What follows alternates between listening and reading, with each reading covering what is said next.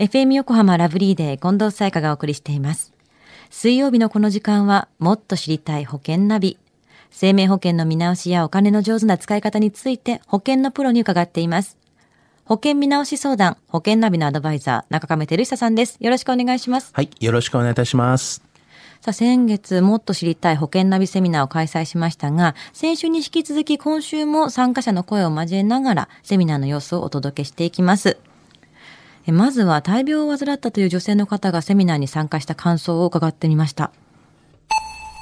私も大病して、で、その時入ってなかったんです。で、あ、もうこれ入らなくちゃいけないなと思って、で、その保険とそのがんとかの特定疾患とかも入ってからがんが発見し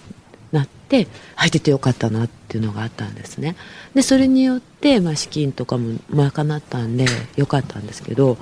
もう次の子供たちのために自分がある程度持っとかないと負担かけちゃうなと思ってで今一生こうかけてる状態なんですねでやっぱ見直しもちょっと必要かなと思いながら親もそういうふうにしてくれてたんで私も子供たちにそういうふうにしたいなっていうのを改めて実感させてもらいましたね。やっぱりいいタイミングで入っていてよかったっていうのはありますよね。ねはい、あとはやっぱりこれから先のこの子供たちに向けて負担をかけないように残さないようにっていう気持ちってこれねお子さんいると余計に思うでしょうね。そうですよね。でも大体こう皆さん保険には入るんですけれども、はい、自分が病気になるとは大抵の方って思っていないんですよね、実は。まあ、なってからこう気づくっていう方も多いし、で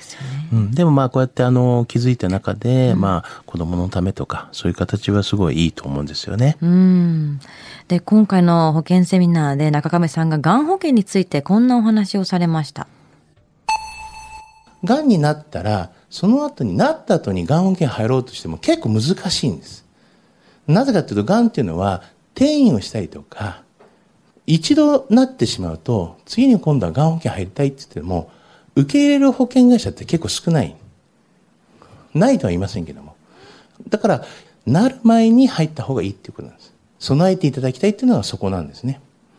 入院したりとか、まあ、いわゆる抗がん剤とかありますけど、高額医療になるから、まあ、高額医療っていうのはある程度ね、高くなっちゃうから、申請があるんです。高額医療っていうのは後で国から戻ってくると。で、でも戦えるのは大変だっていうと、今の時代は病院に最初に申請をしとくと、最初から、あの、出た分のやつは全部病院が申請してくれて、自己負担分だけしか払わなくていいっていう制度があるんですね。で、実際にこれ、えっ、ー、と、申請しなかったら抗がん剤の金額って一応60万弱ぐらいってたんですよ。薬代だけで。結構かかりますよね。で、こういうのって、なってみないとわかんないんですで、知らない方っていうのは、あ、お金かかるんじゃないかなって思ってるぐらいで、実際に本当、どのぐらいかかるかわからないので、まあ、こういったことはね、ちゃんと知っといた方がいいと思いますし、あの、自己負担率3割負担だよとか、高額医療費がね、あったとしても、このぐらいかかるんだよねっていう形になれば、多少でもやっぱり保険っていうのはあった方が絶対いいと、僕は思いますし、確率も高いということですから、あの、保証の内容に関してはですね、一時金があったりとか、入院があったりとか、手術があったりとか、今は抗がん剤のね、治療のやつがあったりとか、うん、あとは放射線治療があったりとか、先進医療費のがあったりとか、こういった項目っていっぱいあるんですね。で、その後乳がんとかだと、やっぱり乳がんの後っていうのは5年も10年も、あの、いわゆる抗がん剤飲んだりとか、検査を受けなきゃいけないので、その後の、な、治ったっていうかね、その後の5年後とか、2年後、3年後、4年後、5年後とか、こういった時にも一時金が出るような保険があったりとか、複数年契約っていう、ですから、こういうのをつけるかつけないかっていうのは皆様の考え方ですよね。いやまあこれは本当当然の話なんですけどがん保険っていうのはまあ当然なる前に入っておいた方がいいよっていうまずその話につきます、ね、そうですよね。あの、この話はいつもこう言ってるんですけども、うん、やっぱりそのがん保険って、まあ、3ヶ月のね、はい、猶予期間というのがありますから、はい、これはやっぱりこう、ね、あの、保険入ったからって言ってすぐにね、保証されるわけではないので、うん、まあそういった面では面積があるから、しっかりとその辺はね、理解をしながら、うん、すぐに保証開始されないんだよっていうことも気をつけなきゃいけないなとは思いますしね。入ってすぐ保証がされないんであれば、検診に行く前に入っておいてって言って、なってた時に、はいもう入ってから大丈夫と手放しに喜べないってことですからね。そうですね。まあ、まあ人間ドックとか検診で、やはりこう受けて結局分かっちゃって、保険入れなかったっていう方も過去にも私も何人もいるんですよね。よね。だから何でもない、もう今日とかにも相談するべきだと私もすごく思います。そうですよね。はい。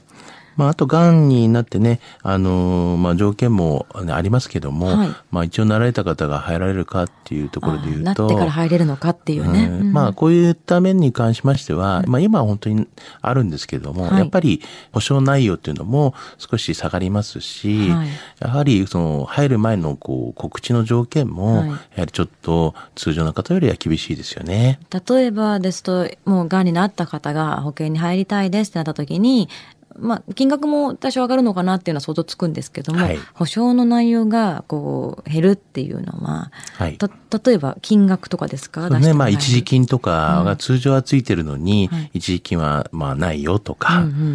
ん、完治をしてからもう何年以上経ってないと入れませんよとか、うんうん、まあ、そういったの形にしては通常の方よりはやっぱりちょっと査定は厳しいですよね。なるほど。入りにくくはなるよという、まあ、なくはないけどもねということですね。いや、本当に何でもない時に見直して、入れるものにいいものがあったら、早めに入った方がいいんじゃないかなっていうのは、中尾さんの話聞いてると本当に思いますね。はい。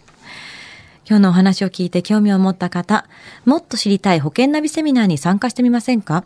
？11月16日土曜日午後1時から港未来の FM 横浜で行います。中亀さんの保険見直しに役立つ話。しっかり聞けて、希望者は保険の個別相談も受けられます。参加は無料です。私、近藤沙耶香も参加します。応募方法は FM 横浜のホームページからどうぞ。締め切りは11月3日までです。えここではどんな話聞けるんでしょうか？まあ、あの、一般的には相談なんですけども、はい、やっぱ相談って結構しづらいじゃないですか。うん、まあ、具体的に言っちゃうと保険料を安くしたいとか、まあ、入ってる今保険の内容が本当に今のままでいいのかとか、うん、あの、全く保険入ってないんだけど、どういったものに入っていいのかとか、うん、まあ、ぜひこういった相談に対して、なんかお役に立ちたいと思うので、アドバイスしたいなとは思ってますね。はい。そして保険ナビは iTunes のポッドキャストでも聞くことができます。過去の放送分も聞けますので、ぜひチェックしてみてください。もっと知りたい保険ナビ。保険見直し相談、保険ナビのアドバイザー、中亀照久さんでした。ありがとうございました。はい、ありがとうございました。